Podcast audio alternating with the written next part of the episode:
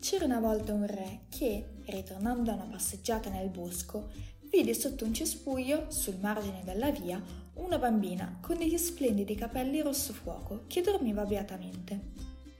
Scese da cavallo e le scosse la spalla per svegliarla. Cosa fai qui, piccolina? La bambina, indifferente, alzò le spalle. Come ti chiami? La bimba alzò nuovamente le spalle. La mamma e il papà? Silenzio. Ma allora, dove si trova casa tua? La bimba alzò le spalle. Il re, per non lasciare la bambina sola in mezzo al bosco, la prese in groppa e la portò nel suo meraviglioso castello e la affidò alla servitù, perché ne avesse cura. Decisero di darle il nome di Rossella, dato il suo splendido colore di capelli. Quando arrivò il suo ventesimo compleanno, il re decise di farla diventare la prima scudiera del reame. Passando per le vie del paese, il re disse a Rossella: Sono orgoglioso di ciò che sei diventata e per il tuo compleanno voglio regalarti un meraviglioso cavallo.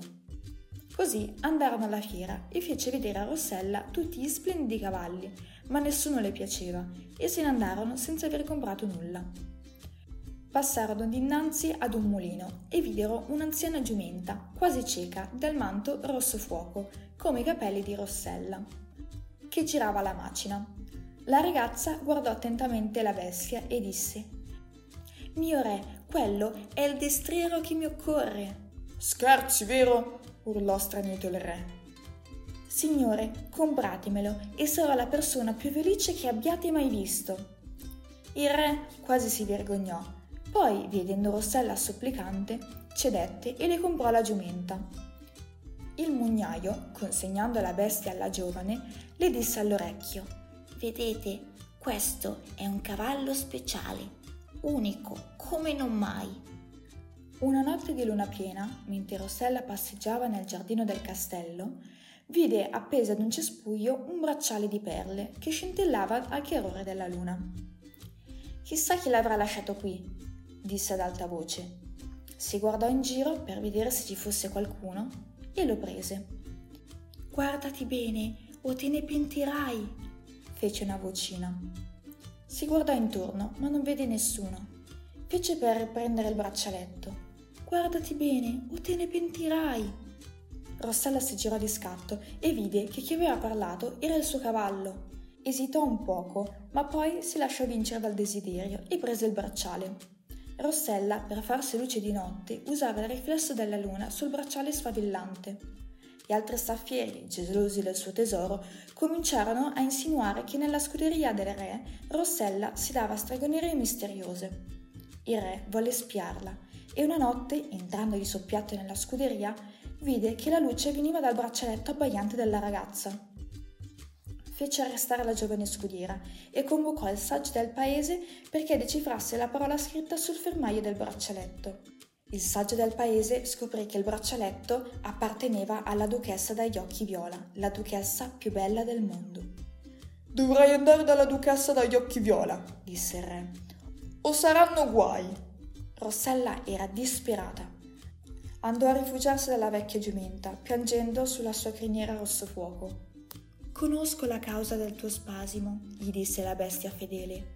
È giunto il momento del rimpianto per il bracciale preso contro il mio consiglio. Ma ascolta bene, se il mio aiuto vorrai, il danno sistemeremo. Rossella e il cavallo si misero in viaggio quando passarono davanti a un laghetto.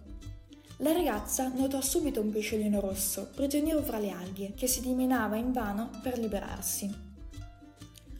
Libera quel pesciolino, gli consigliò il cavallo. Rossella non ci pensò due volte e liberò il pesce che emergeva dall'acqua. Disse: Tu mi hai salvato la vita e il tuo buon cuore non sarà dimenticato.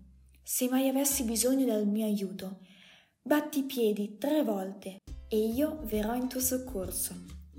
Continuarono il cammino. Poco dopo videro un uccellino intrappolato in una rete. Libera quel poveretto, gli disse la giumenta.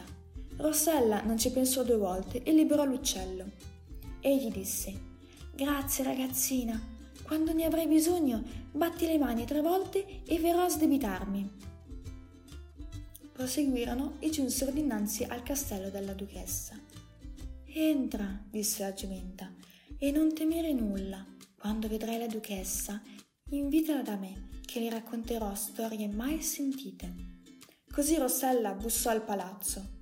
Aprì una dama bellissima, che egli prese per la duchessa in persona. Duchessa, non sono la duchessa. E l'accompagnò in un'altra sala, dove l'attendeva una fanciulla ancora più bella. E questa, a sua volta, l'accompagnò in una sala vicina, da una compagna ancora più bella di lei, e così di sala in sala, da una dama all'altra, sempre più bella, per abituare gli occhi della ragazza alla bellezza troppo ammagliante della duchessa dagli occhi viola.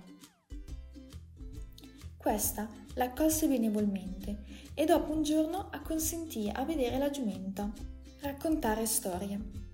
Saltatele in groppa, duchessa, ed essa inizierà a parlare. La duchessa, un po' esitante, salì a cavallo. Appena salì, il cavallo la portò in un lampo al castello. Mi avete ingannata, gridò la duchessa, ma non ve la darò vinta. Prima di diventare sposa del re, vi farò lacrimare più di una volta. Rossella, dopo tutto, rimase soddisfatta. Sì, re, eccovi la duchessa dagli occhi viola. Il re fu abbaiato da tanta bellezza da volerla sposare all'istante, ma la duchessa chiese che gli si portasse prima l'anello d'oro tempestato di gemmi che aveva dimenticato nelle camere del suo castello. Rossella fu incaricata dal re di portarle l'anello. La giovane non osava ritornare al castello della duchessa dagli occhi viola. Il cavallo disse alla giovane: Ti ricordi? disse, d'aver salvato la vita di un uccellino intrappolato? Chiamalo e ti aiuterà.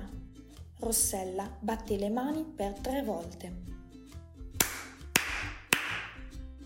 L'uccellino arrivò e calmò la ragazza. Tranquilla, l'anello ti sarà portato. Radunò tutti gli uccelli conosciuti. Apparvero tutti, ma nessuno era abbastanza piccolo per entrare nella serratura delle stanze della duchessa.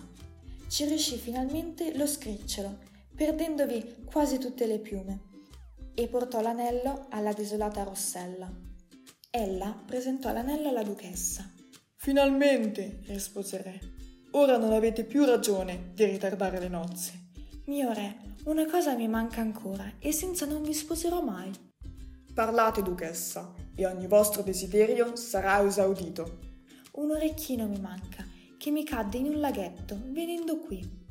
Rossella venne nuovamente incaricata di ritrovare l'orecchino e così si mise in viaggio con la giumenta fedele.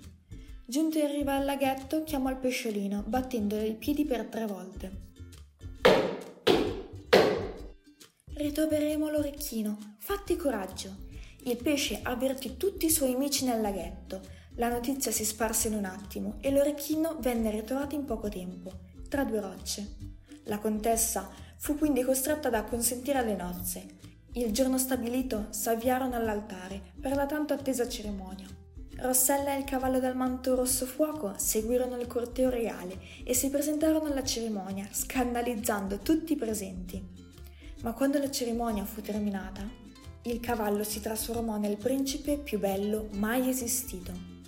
Esso prese Rossella per mano. Sono figlio del re delle colline incantate. Vieni con me nel regno di mio padre e sarò il tuo sposo. Rossella e il principe presero congedo dagli spettatori stupefatti e tutti, o quasi, vissero per sempre felici e contenti.